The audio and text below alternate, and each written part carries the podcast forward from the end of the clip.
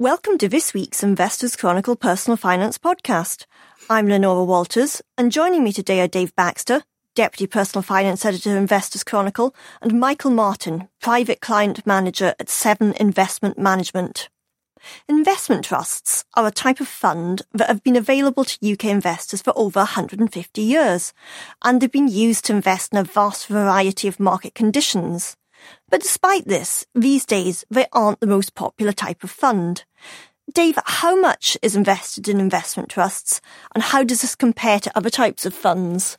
Hi, Leonora. Uh, yeah, so I mean, it's it's still quite a sizable amount. Um, if you look at uh, sector statistics, then the total market cap of investment trusts at the end of August, so the total value of the shares um, issued by investment trusts, came to 171 billion pounds. So obviously that's a lot of money. But to put it in context, if you look at open-ended funds, UK domiciled open-ended funds had something like a, well, a trillion, slightly more than a trillion of assets at the end of July. So, you know, that entirely dwarfs the amount in uh, investment trusts. Okay. I mean, why the difference? I mean, it's, uh, I suppose this is quite speculative, but, um, a lot of investors nowadays kind of prefer open-ended funds because perhaps they seem a bit simpler, perhaps they're a bit easier to access in some cases. And also what's interesting is investment trusts have uh, really become very popular as a way to get more kind of esoteric illiquid assets, things like property, infrastructure. But I think often it seems to be the case that uh, open-ended funds are more popular when it comes to mainstream investing. So, you know, something like an equity fund.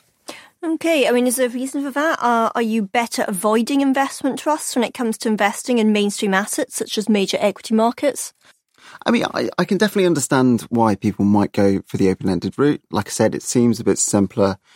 There are certain complications when it comes to buying investment trusts, but as we're kind of arguing this week in this week's issue, um, you should definitely also consider the investment trusts because, you know, they have plenty of um, advantages versus their open-ended peers. Um, so, you know, their performance has been very good in the last decade or so. And uh, there are some reasons for that, some advantages. Uh, you have gearing, where trusts can borrow um, money, um, which open-ended funds can't do. So basically, investment trusts can borrow money and then use that to get greater exposure to uh, the assets they like. So if those assets are gaining price, they're basically getting sort of more bang for their buck. They're getting better returns. Um, and there are also just things like liquidity. So as we actually discussed in last week's show, um, investment trusts have fewer liquidity problems because their shares are bought and sold in a secondary market. So if, if I pull out of an investment trust, the manager doesn't have to sell off their assets to give me my money back. And that means if, if a manager, fund manager runs both an open-ended fund and a similar investment trust, often the investment trust can um, buy more liquid assets, things like smaller companies, and that, that can boost returns sometimes. Okay, I mean, that sounds good, but um, are there any risks to um, these structural differences? Yeah, I mean, there are definitely things to be aware of. So with the gearing, I mean, trusts often actively manage how much debt they've got, but if you have gearing, you have greater exposure to the market, that's wonderful if the market's going up, but equally, if the market's coming down, then you're going to um, extend your losses. Also, I guess another complication of investment trusts is uh, around the share price.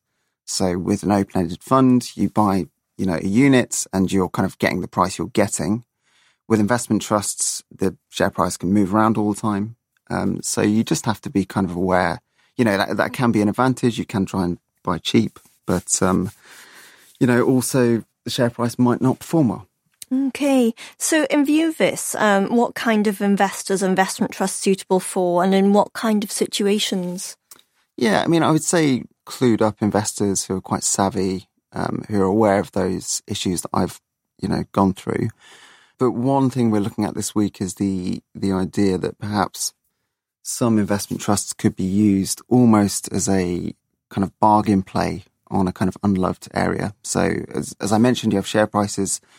Investment trust share prices can really reflect how investors feel about a certain area. So if, the investment trust might be doing great, but if it's in a, a region investors are feeling a bit iffy about, then uh, that share price can come down and, you know, you might be able to buy at a cheap price. So double bargain. Yeah, hopefully, yeah. Yeah. Okay. Is there trust? Perhaps what would be an example of a trust that might be a good option for exploiting such an opportunity at the moment? One particularly unloved market that a lot of investors seem to really hate at the minute is um, Europe, but uh, some funds can still make quite decent returns. One manager we've looked at is um, John Bennett at um, Janus Henderson. He runs uh, some open-ended funds, but uh, we're looking at his um, Henderson European Focus Trust. Both the trust and its open-ended equivalent have done quite well in recent times. I guess one advantage here is, um, you know, John Bennett tries to be really active to kind of stand out and make different calls to his peers, different calls to the market. And with the trust, you're getting a slightly more unconstrained, um, I guess, form of John Bennett's investing. Um, and he, he's giving you a bit more kind of smaller company exposure. Thank you, Dave. And see this week's big theme for his other investment trust suggestions for exploiting unloved markets, out of favour areas and higher yields. This week's portfolio clinic features a retired couple who don't yet receive their state pensions, so rely on their investments and savings for income. Their investments are held in a number of different accounts, including self-invested personal pensions, SIPPs, and individual savings accounts, ISAs. So to try to minimise the amount of tax they pay, they draw the income from various of these different accounts. Michael, if savings and investments form all or part of your retirement income, which types of accounts should you draw from first to minimise the amount of tax you're liable to? Well, there's basically a, a, philosophy that pensions should be first in, last out. So the first thing you invest in when you're uh, first starting out in your journey to retirement is you put money into a pension then you keep it in there for as long as possible because of the tax advantages. No, there's no CGT. It grows without any dividend tax and it's outside your estate for inheritance tax. So you shouldn't be bringing that money into your estate unless you need it. So try and spend everything in your estate before you draw upon your pensions. Does it ever make sense to draw on your pensions before other accounts such as ISAs or unwrapped investments? Well, it depends on there is a there is a mm. I would say there's a practical and a theoretical answer to this. The theoretical answer is try and keep uh, pensions as out of the estate for as long as possible for tax purposes. The practical version is there's a certain level you don't want your ISAs to go down to. Mm. So you wouldn't want your ISAs to go down to a certain level because I wouldn't want to put my my entire financial future in the hands of pensions legislation. Mm. Because let's say you'd run down your your ISAs and your um, portfolio you only had your pension, and then a new government came in and changed the rules. Mm. You'd be in serious trouble. So there's certain levels I think the practicalities dictate to, and that would depend on the individual. Yeah. Well, what about the tax-free lump sum? I mean, would you suggest taking that before the ISAs? So the the answer to that is. Um, so the tax-free cash is no longer called tax-free cash. In 2010, they changed the name to pension commencement lump sum. My view would be at some point that might lose its tax-free status but currently it is tax free. So it's it's a balance on when you actually take the the lump sum. Uh, my view would be take it about seventy. The reason you take it about seventy is it's outside your estate for quite a long time. Then you take it when you're seventy. You can gift it to someone else, and you live possibly seven years. And life expectancy may dictate you probably live to seventy-seven. You don't want to wait to seventy-five because then you have to live to eighty-two, and there's less chance of that happening. So Try and keep the tax free cash out of your estate for as long as possible. But when you bring it in, have a plan for it. Otherwise, if you bring it into your estate, you die, you pay 40% tax on it. It's not tax free anymore. Okay. Now, these readers' um, portfolio is focused on higher yielding and dividend paying investments. Yes. Are these always the best option for generating a retirement income? No, not really. I think uh, Chris uh, in the in the magazine sort of uh, touched upon it, which I think is, is is exactly the thing. This natural yield thing that that um, Sandy has mentioned here, it's it's quite an old fashioned way of looking at it. In that you, the natural yield will be the dividends, and I'm not sure what's held within an ISA and what's not because I, I couldn't quite work that out. But anything outside an ISA will be taxed at dividend tax above the two thousand pounds they both have. Mm. So they're paying tax they don't necessarily need to. They should be looking at something which is more of a total return. and then use their capital gains tax allowance to try and make it a little bit more tax efficient. Because the inland revenue don't give us many things, but try and use everything that you have. Use your mm. pension allowance, your dividend allowance, your capital gains tax allowance, your ISA allowance, everything you can to pay as little tax as possible. Yeah. I mean, if your investments are pretty much totally in SIPPs and ISAs, is it still worth doing that? Because obviously, all right, they don't incur CGT either, but then you're not using the CGT allowance or, you know, maybe offsetting losses, which you can do with unwrapped investments. Well, yes. So, uh, well, I think the tax efficiency of ISAs are always the best thing to have. So if you can have all your money into ISAs, yes, you won't be able to offset any capital losses, but then you won't have any capital gains to offset it. So you'll be tax neutral no matter what happens. So I think if all your money is in ISAs and pensions, you should be reasonably happy. Not not having something that utilises those allowances because you've done so well. You know, there's many people with a million pounds in their ISAs mm-hmm. now. What I do always caveat people with is people seem to think ISAs are the most tax efficient things in the world, but forget they'll pay inheritance tax on them. Mm. There's no point in just paying into an ISA and then holding it for the whole of your life and then dying and paying 40% tax. If you don't need your ISA, give it away just give it to someone and live seven years. You don't get, you, obviously, you can't give away the mm. ISA itself, but encash it and give it away. It's not very tax efficient if you die and you get taxed to 40%. It is tax efficient if you're actually going to use it. So either use it or do something else with that money. But I see a lot of clients who are just, who, who hold on to these ISA portfolios because they're so tax efficient with no goal for them. Mm.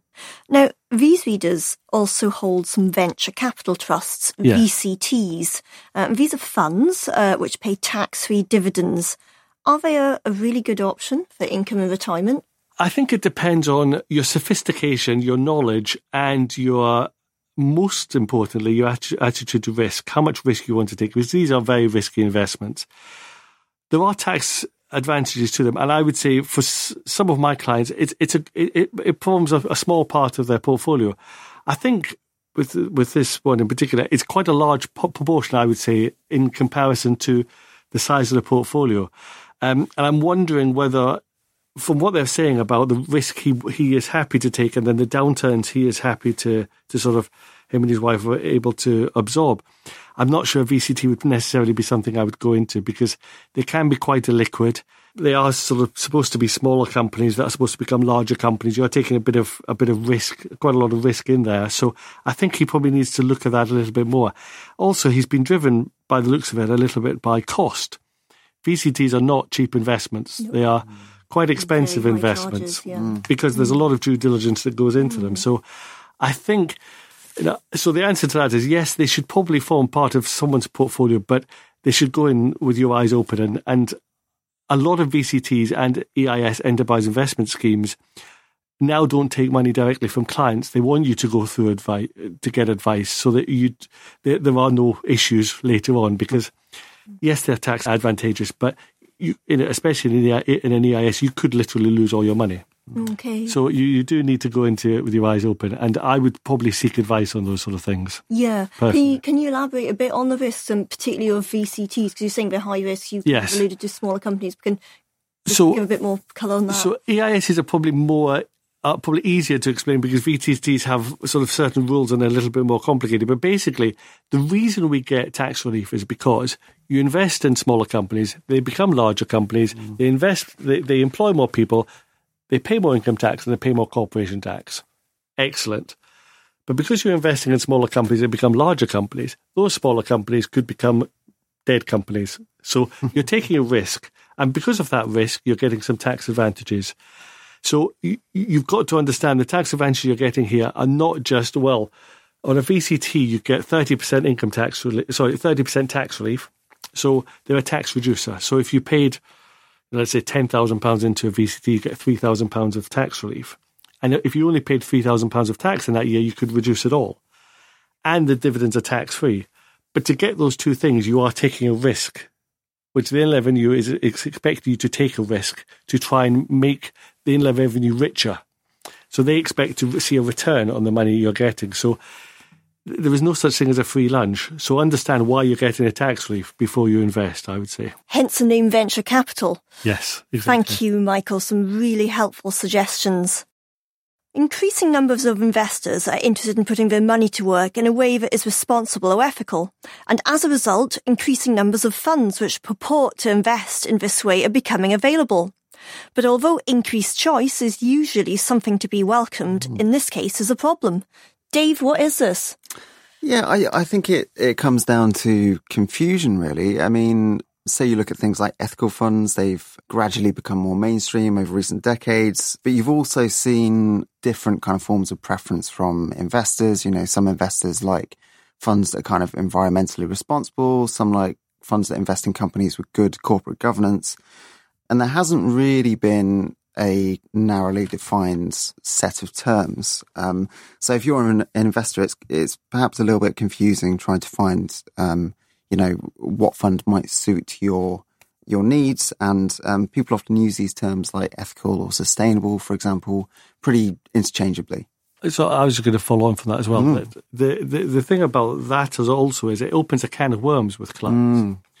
That if you're reading how the fund is supposed to invest, and you say, for example, no more than ten percent in pornography, the client might think, well, eight percent in pornography, yeah, eight percent in, pornography, whereas another fund doesn't have to disclose that, and mm. you sort of think, well, wait a minute, I don't want that proportion. Mm. So although they are, they probably have a lot less than other funds. Mm. By disclosing it, it opens a can of worms for people to think, Mm. Oh, wait a minute. I, I wasn't thinking there was anything like that in any yeah, of these yeah, funds. Yeah. Mm. And then there might not be any at all. No, exactly. I mean, just, just disclaimer, yeah. And, and it, it's just a sort of, you know, we, yeah. we're trying our best. But yeah. because of that, it, it, sets off alarm bells in people's mm. heads. They go, but does that mean you. And it's it's quite an interesting sort of you know thought pattern for people to yeah. To think. Yeah, there you go. Yeah, yeah. But as the good news is, the Investment Association, um, the trade body which represents UK asset managers, is trying to do something about this. Um, Dave, Dave what's it doing?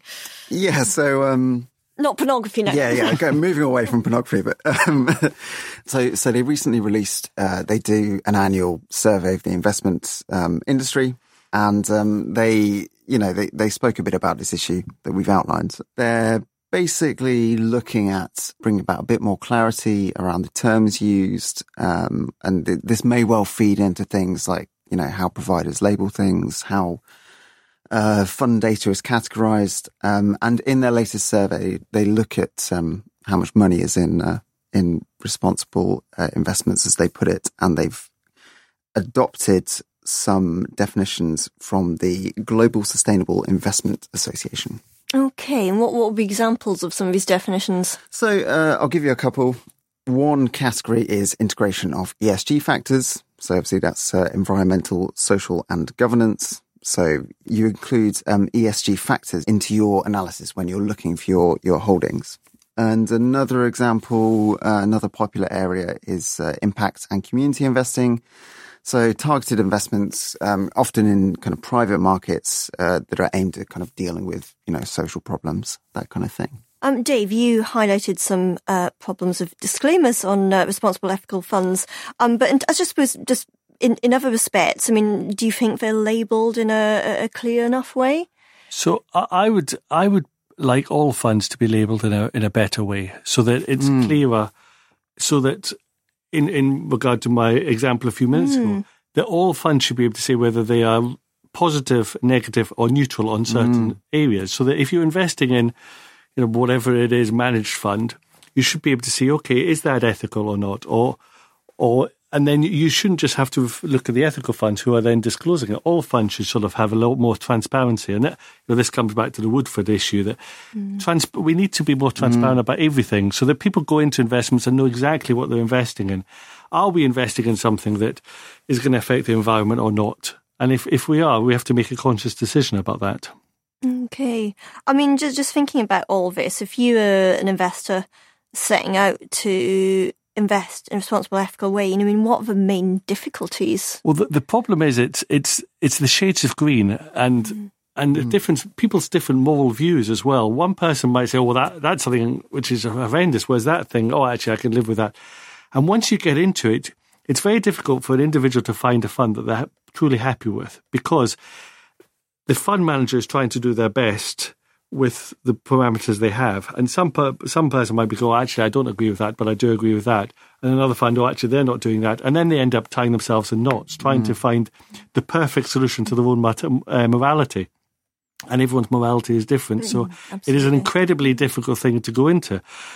The, I think basically all funds should be ethical. I just I, I, I, don't really understand why there is there is a divide. It just seems a very odd thing. You know, why why would we invest in things that aren't ethical mm. nowadays? To be honest, so it, it's it's a tricky thing for clients to actually overcome their own moral, morality. I would say. Yeah, I mean, do you think that the what the investment association is doing? Do you think that's going to help? Does it go far enough? as I said, I think all funds should have some sort of ethical um, statements and some sort of ethical um, categorizing, you know, positive or a negative impact. And you know, we've got these these children who are off school today, who are campaigning against um, climate change, etc. Mm. I think their time would be better off, firstly, going to school, but secondly, going home from school and telling their, their parents to invest in sustainable and ethical funds.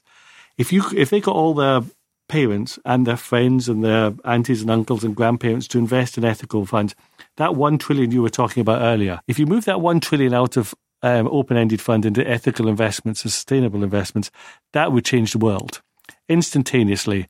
If all the money came out of all these companies that were polluting the world and moved into sustainable funds, mm. the world would change. Mm. That's how different money talks, unfortunately. Yeah, yeah. And that's something that will change the world. So I don't think it's down to the investment association. I think it's down to us all to think where are we investing our money? And these children who are already, I'm seeing it with the millennials, t- asking their parents, what are you investing in and why have you mm. chosen this investment? Oh, that's why we have our own sustainable balance fund because mm.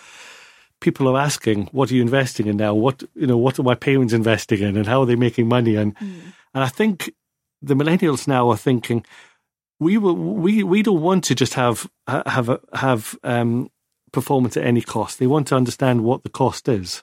And actually, nowadays you don't need to give up any performance to, in a sustainable fund because it's it's they've mostly performed mm. incredibly well as well. Yeah, that myth is kind of over, isn't it? It really is, and, and it's going to be the future as well because all these people who are marching today and they're going to be the investors of tomorrow, yeah. and they're going to be asking a lot more questions, I think, than a lot of the investors at the moment. So I, I think people are changing the world. I, I don't think the investment association can change it. I think mm. I think money talks and move our funds into all sustainable, balanced, and then the world will be at a better place. Yeah. Yeah, I suppose getting getting back to what you can do. Yes. Um, I suppose the issue is, um, you know, I mean, it's good to do that, but at the moment we've got what we've got. There are a number of ethical funds out there, perhaps you know not perfect, not clearly labelled, but it's what we've got. So if mm. you, an investor, wanted to invest that way, and you know go into one of your funds, what are the things that you can do to ensure that you can get a fund that does meet your criteria. So what I would do is probably write down the things that you worry about and that you care about, and then try and translate them into a particular fund that may have a specialist in those areas. And that's mm. that's probably just try try and find something which meets what you're trying to achieve. If you're trying to stop the fires in Brazil, try and find something that might invest in in something that might sort of reduce that. So you know, try and find things that are focusing on certain areas. You know, we have something the Threadneedle Social Impact Bond, which is it's a, it's a housing association, and they try and raise money to invest money in, in, in housing. So if you have a particular cause or a particular area you want to help, then try and find a fund that does something along those lines.